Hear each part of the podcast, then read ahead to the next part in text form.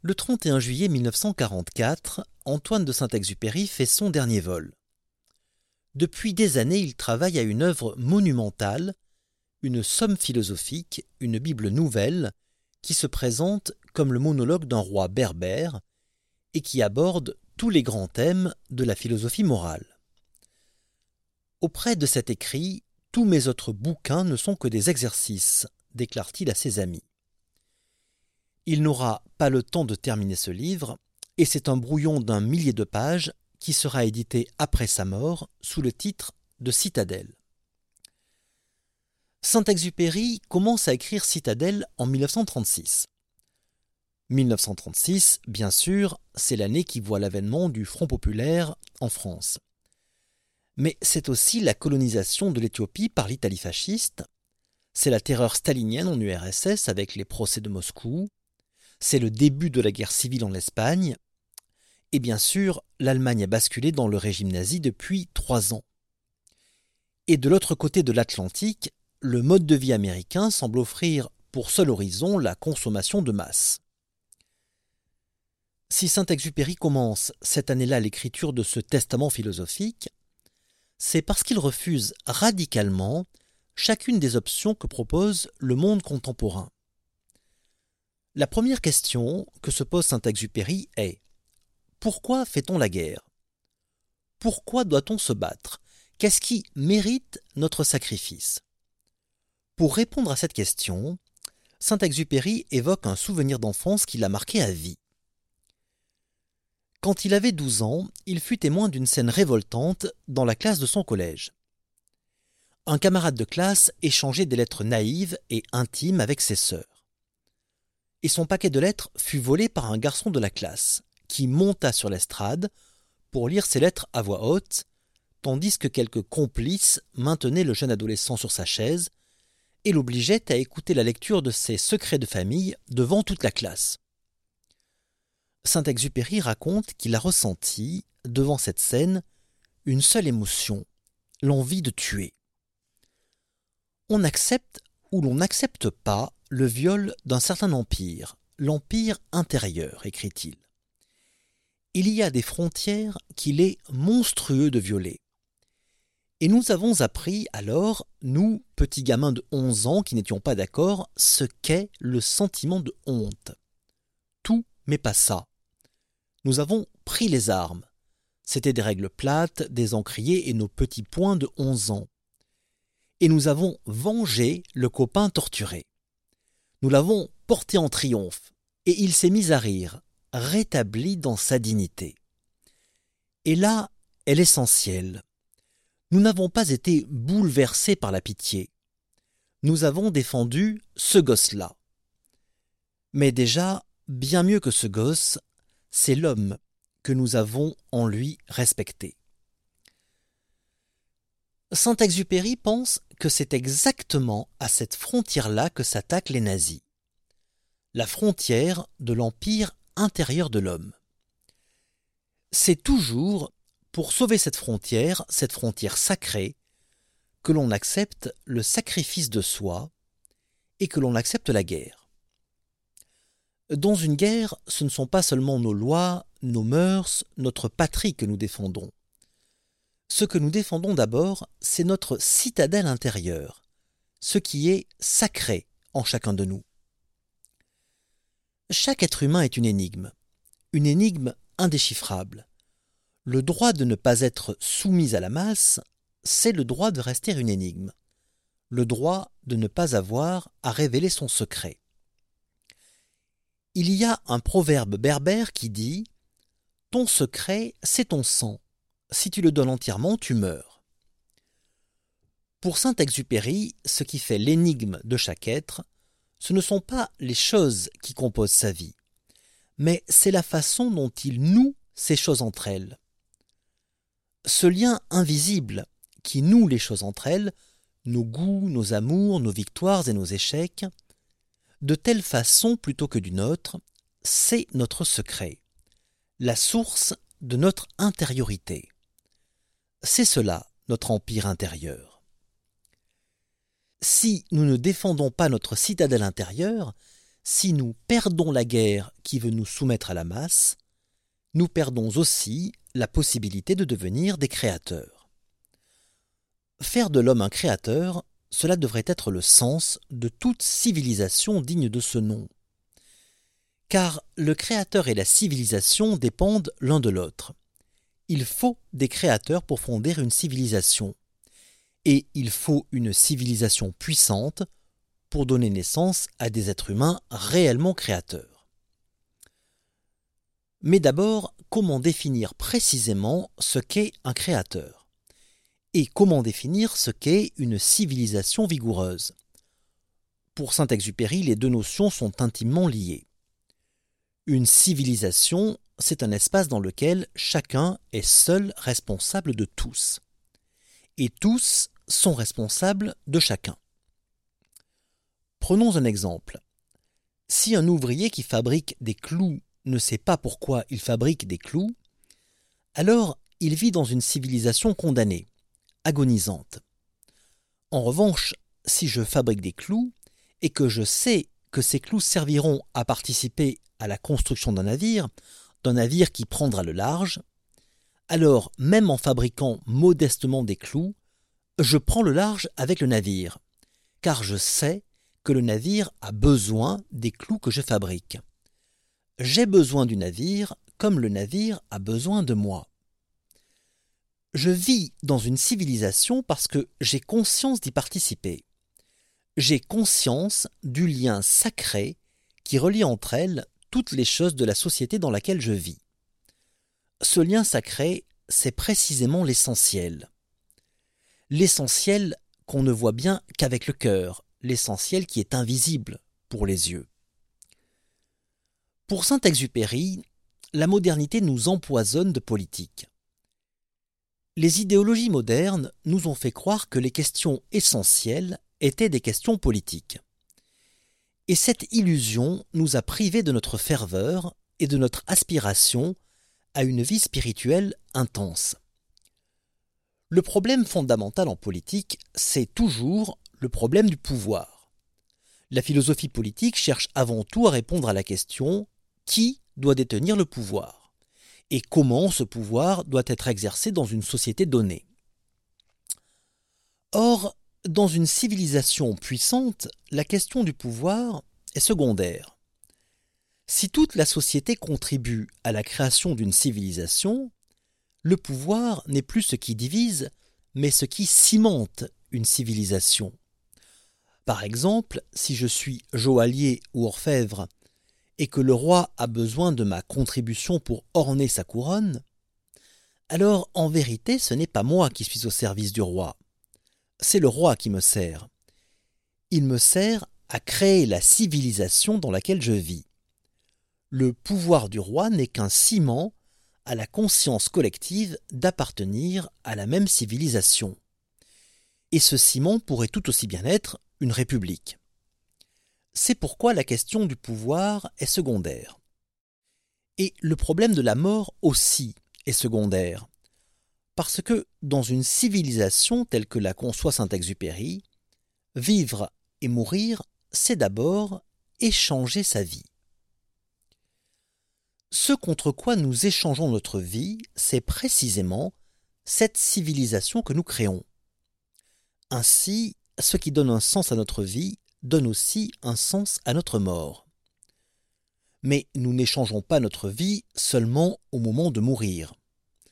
En réalité, si nous vivons une vie digne de ce nom, alors nous passons notre temps à nous échanger contre ce que nous créons. Un peintre ne vit pas, il échange sa vie contre sa peinture. Un musicien ne vit pas, il échange sa vie contre la musique qu'il est en train de jouer. Et de même, un ingénieur échange sa vie contre l'invention qu'il crée. Être réellement vivant, c'est en permanence échanger sa vie, échanger sa vie contre quelque chose qui a plus de valeur à nos yeux que le simple plaisir d'exister, que le simple fait de profiter de la vie, comme on dit. Une civilisation, un siècle de peinture par exemple, ce n'est pas, écrit Saint-Exupéry, un siècle où des caravanes de population défilent chaque jour devant des chefs-d'œuvre dans les musées. La civilisation, c'est là où l'on peint, là où se multiplie l'invention en peinture. On peut bien ensuite brûler les toiles chaque soir, peu importe.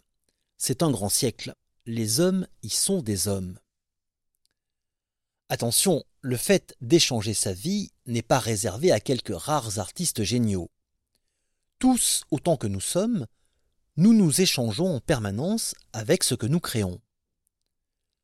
Celui qui éduque ses enfants s'échange contre ses enfants. Celui qui cultive son jardin s'échange contre son jardin. Et bien sûr, nous nous échangeons contre le travail que nous faisons. Et c'est pourquoi nous avons besoin que ce travail ait un sens, un sens pour notre civilisation. Ce que Saint-Exupéry redoute, c'est l'avènement d'un monde dans lequel l'acte d'échanger sa vie contre sa création sera devenu impossible. Cela sera devenu impossible parce que la société ne sera plus créée, mais simplement organisée. Lorsqu'une civilisation se transforme en une simple organisation rationnelle, cette civilisation disparaît et la création humaine cède la place au règne machinal. Saint-Exupéry pressent avec lucidité que l'homme à venir sera privé de son pouvoir créateur.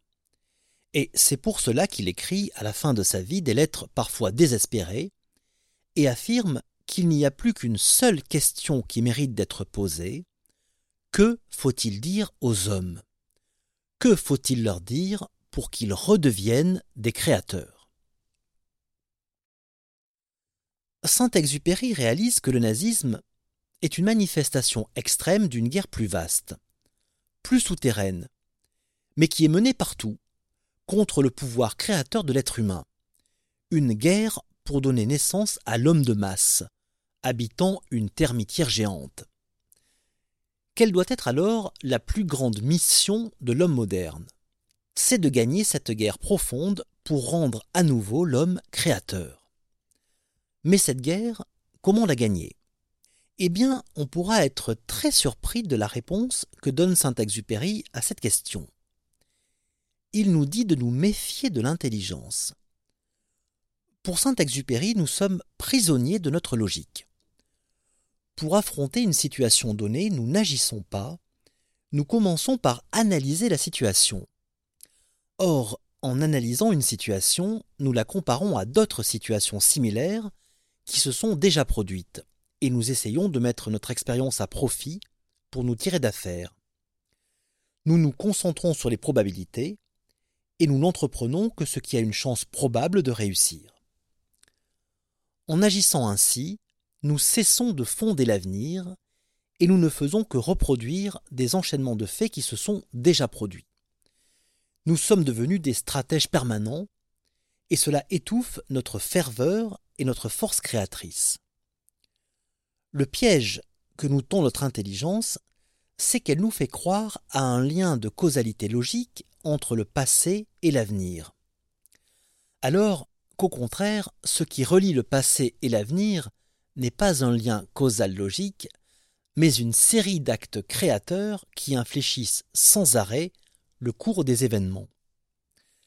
L'intelligence et la logique, dit Saint-Exupéry, ne peuvent comprendre que le passé car on ne peut pas déduire l'avenir à partir du passé. L'avenir ne se calcule pas, l'avenir se crée. Autrement dit, les événements d'hier et d'aujourd'hui ne contiennent pas les événements de demain. Seul l'acte créateur engendre les événements à venir. Mais comment créer l'avenir? Saint-Exupéry fait appel à deux images simples, l'eau et la pente. L'eau qui déborde de votre baignoire et qui pèse sur le plancher se débrouille toujours pour passer chez votre voisin d'en dessous. Elle trouve toujours la faille. Elle profite de toutes les occasions pour passer. Autrement dit, l'eau agit. Et elle ne fait que ça, agir. Au contraire, l'intelligence n'a pas une connaissance directe des situations. Elle n'en a qu'une connaissance abstraite. L'intelligence est effrayée devant l'incohérence des événements. Elle ne sait pas profiter de l'occasion. Pire, l'intelligence attend souvent que l'occasion se présente. Or, écrit Saint-Exupéry, l'occasion ne se présente jamais. Celui qui attend un jour, un seul, n'a rien compris. L'escrimeur ne peut pas réfléchir ses coups.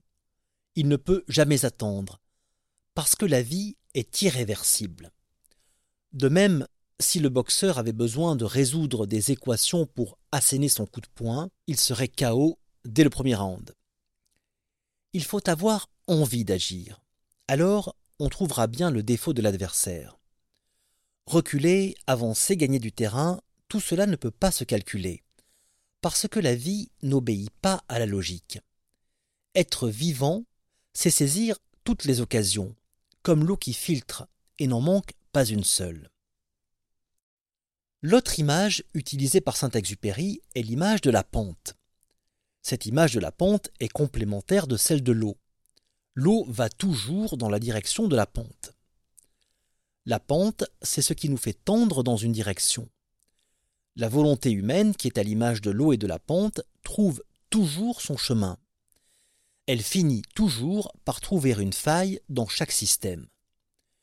Au contraire, une machine administrative, qui est une production de l'intelligence, ne trouvera jamais de faille à exploiter, car elle ne tend vers rien.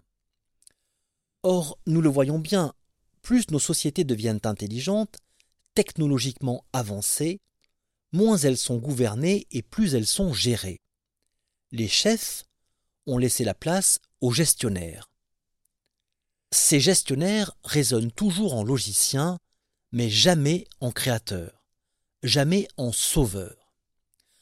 Par exemple, une pandémie arrive, et on constitue un conseil scientifique pour nous dicter quelles sont les bonnes décisions à prendre. Et dans ce conseil scientifique, on trouvera des spécialistes en modélisation. Et la modélisation, c'est justement l'utilisation de la logique pour prévoir l'avenir. Ainsi, les gestionnaires, au lieu d'agir, essayent de prévoir. Or, écrit Saint-Exupéry, toute notre intelligence analytique n'est que l'énorme caricature d'une action.